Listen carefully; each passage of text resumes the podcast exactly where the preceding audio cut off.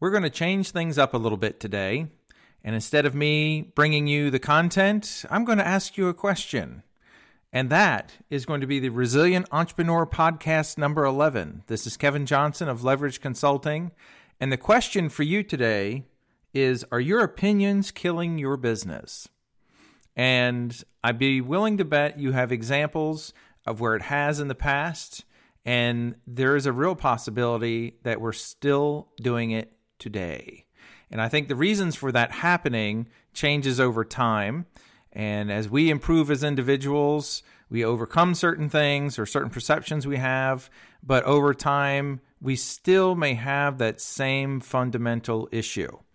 And again, are your opinions killing your business? And here's a couple of examples that I wanted to provide to you. And I put a post out just recently asking whether you thought sales skills were also leadership skills. And since then, I had a few interactions, conversations, where more of this came up again. And one of which happened to me, with me, and it was, I went in for an annual physical, and I was presented with an option of going in for a test that I could do. Is merely just a fact-finding mission to just basically look into my health and see if there's anything else going on. Nothing is going on, but just a quick look to see if there's anything that I could do to improve my health or foresee things in the future. And I said, sure, let's go ahead and do that. And then immediately, oh, well, your insurance doesn't cover that. And it was just left like that. I'm like, okay. And still, like, dead silence. And I said, so what does that really mean? And knowing what I do for a living, I would have thought that they might say, well, you know, maybe the insurance thing won't really be an issue. Maybe it will. Who knows? But it was just kind of left on the table. Your insurance won't cover that. And ultimately, they told me the test is $99, as if it was $10,000. And I mean, in the flash of a second, I thought to myself, $99 in the scope of the dental world or the world of medicine, what can you really get done for $99? Next to nothing. And you know, so I thought, you know, interestingly enough, they are either conditioned on their end to hearing a lot of no's, or just even a few no's from their patients, or maybe from their own perspective, they're thinking people aren't going to pay $99 for this. And from my perspective, I was sitting there thinking $99. It was cheap. I literally told them, I thought you were going to tell me it was $9,999. So I was actually really quite happy with them. And the other example I had was actually in talking to a client recently, and we're talking about treatment presentation in their practice. We're talking about honing the treatment presentation skills, the treatment presentation systems, to ensure that they're doing the best they can for their practice and their business, but also doing the best that they can for their patients. And again, oftentimes, I believe our perceptions can get in the way of doing good for ourselves and for others, i.e. our patients. And their example was, they had a patient that came in, and they came in for a chipped tooth, one chipped tooth. And the dentist started having a conversation with the patient. The dentist is actually technically a prosthodontist, but also works as a dentist. And she started a conversation with the patient, and ultimately they had an exploratory conversation. The patient was presented in the back with a $75,000 treatment plan. $75,000. The dentist asked the treatment coordinator at the front desk to present the finances and so forth to the patient. And they went over everything with the patient and basically started it and ended it with this mindset that this is never going to happen. This person is not going to accept this.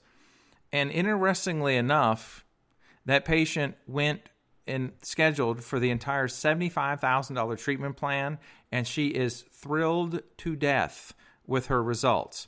I think the patient was somewhere in her 60s, And she literally has a new lease on life now. She had, you know, a completely different look, big smile. But this, again, is where one team member could have influenced this patient's perception of whether they should go through with this or not.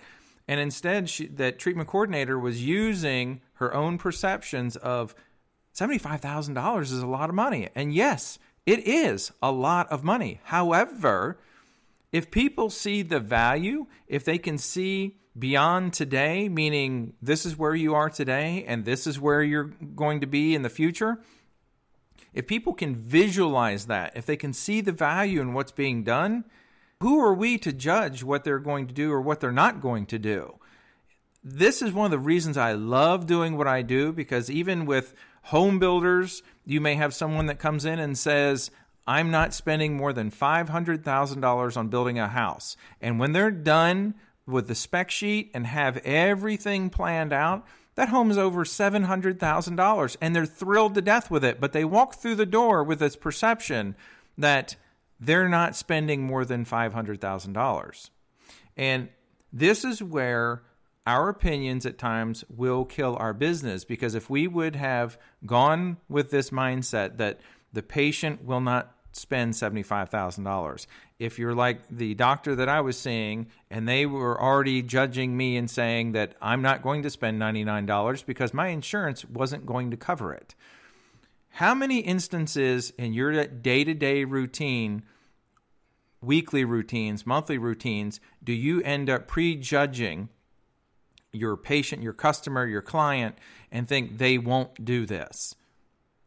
Oftentimes, we need to figure out a way, and sometimes that way is purely just we need to get out of our own way of forecasting what this person is or is not going to do.